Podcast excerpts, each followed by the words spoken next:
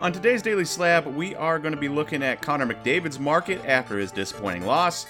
We are also going to be covering the difference in Trout and Ohtani autos, which should be a fun one. And we are going to be looking at the top five sales of the week. So sit back, relax, and enjoy today's Daily Slab. Welcome, everyone, to the Daily Slab. I am Nate, and our trender for today is Connor McDavid. So the 26 year old just finished up the year leading the league in points and assists, or goals and assists, which obviously makes him lead the league in points. Uh, an excellent year for the 26 year old.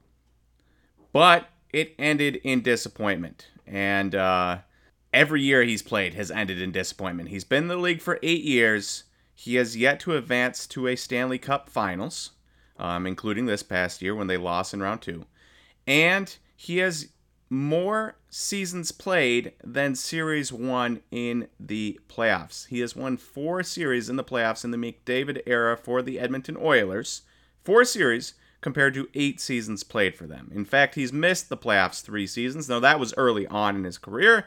Can't really fault him for that, but still, three missed playoffs compared to four playoff victories or series wins not exactly what you want to see from quote unquote the best player in the world. If you are the best player in the world, not a very good player, not an all star, no, we're talking about quote unquote the best player in the world in Connor McDavid, you have to win. You just have to win. And he has not been winning in the playoffs. Edmonton has been disappointing year in and year out. And at some point, that will catch up to your market. Uh, you can see on the graph here that his Young Guns PSA 10 in the last month was actually up 7%. We mentioned at the end of the trender, because this is taken from the newsletter, that this sale happened the day of their loss, so we'll see what happens with the next sale. Well, you can see 7% in a month. Well, I have an update for you. The next sale did have it happen. It happened on the 17th, and it sold for $2,975 which means that in the last month, or since the 16th of April, which is when this graph starts on the page, it is down less than 8%, but it is still down. And that is more important, I think, than anything else, is that McDavid in a month is down in price despite being the best player in the world because you have to win. No matter the sport, if you want to be the best, you have to win.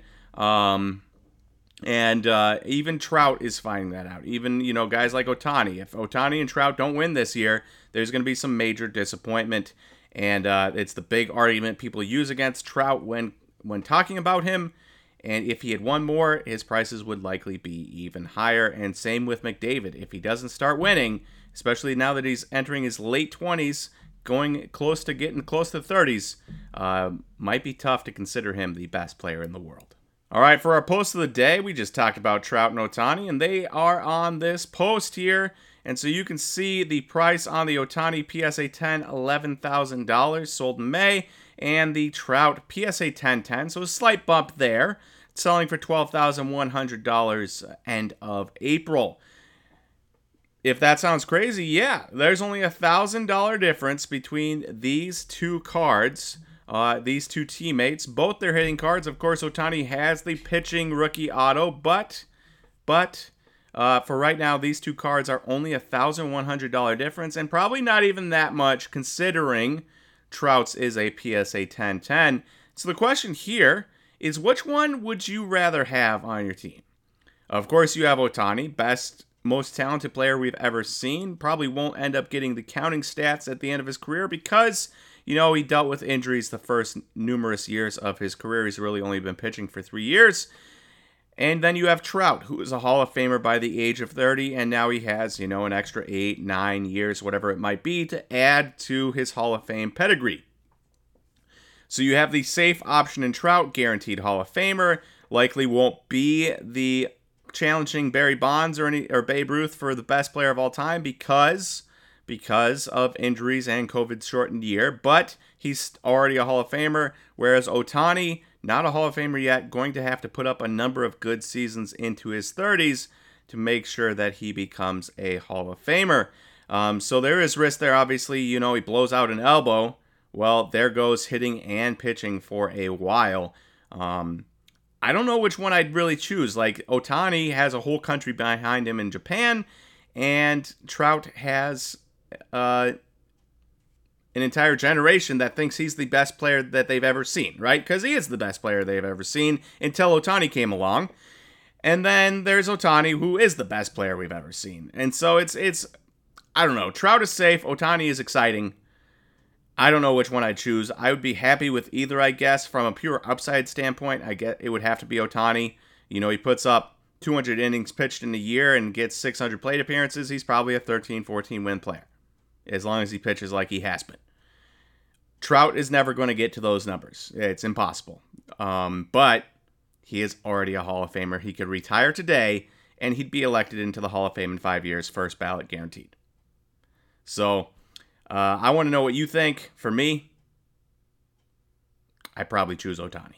And then lastly, in what's happening, we've got our top five sales of the week. And if you like modern cards, well, this section is not going to be for you as the top five sales were old, old cards. Coming in at number five, you've got 1910 E98 set of 30 Ty Cobb Red PSA 10. That sold for $222,000 on the 11th on Heritage. Um, obviously, we all know Ty Cobb. If you know sports cards, you know Ty Cobb, and uh, that's a healthy price.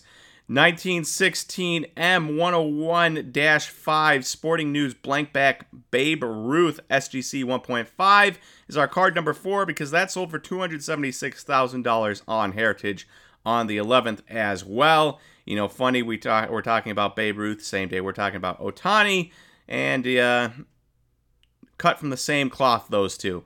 Number three is 1952 Topps Mickey Mantle PSA 7 that sold for $360,000 on Heritage on the 11th. And also, number two is also Mickey Mantle 1952 Topps, but this time instead of a PSA 7, you have the SGC 7.5, and that 0.5 bump gets it a nice $24,000 bump from $360,000 for the PSA 7 to $384,000 for the SGC 7.5 that also sold on May 11th for Heritage. And then our last card, it didn't sell on Heritage, but it did sell on May 11th, and that is the 1957 Topps Bill Russell rookie PSA 8.5, and that sold for $660,000 on May 11th. Um, so if you were wondering if there's still big, big money out there in the card market, yes. Yes, there is. There's still people spending north of $600,000 on cards. Of course, you have to have a nice Bill Russell to be able to make that money, but still, big money on cards. If I were to choose one of these cards, I'd be hard pressed to not choose the Babe Ruth, one of the best players in the history of baseball. Um, 1916 rookie there. So I would choose the Babe Ruth if I had to choose any. But of course, you know, I don't think I'll ever have to worry about being able to afford a Babe Ruth because that is a lot of money. All right, thank you everyone for watching today's Daily Slab. If you enjoyed this video, please click that like button and don't forget to hit that subscribe. And I will talk to you over the weekend for the next Daily Slab. See you, everyone.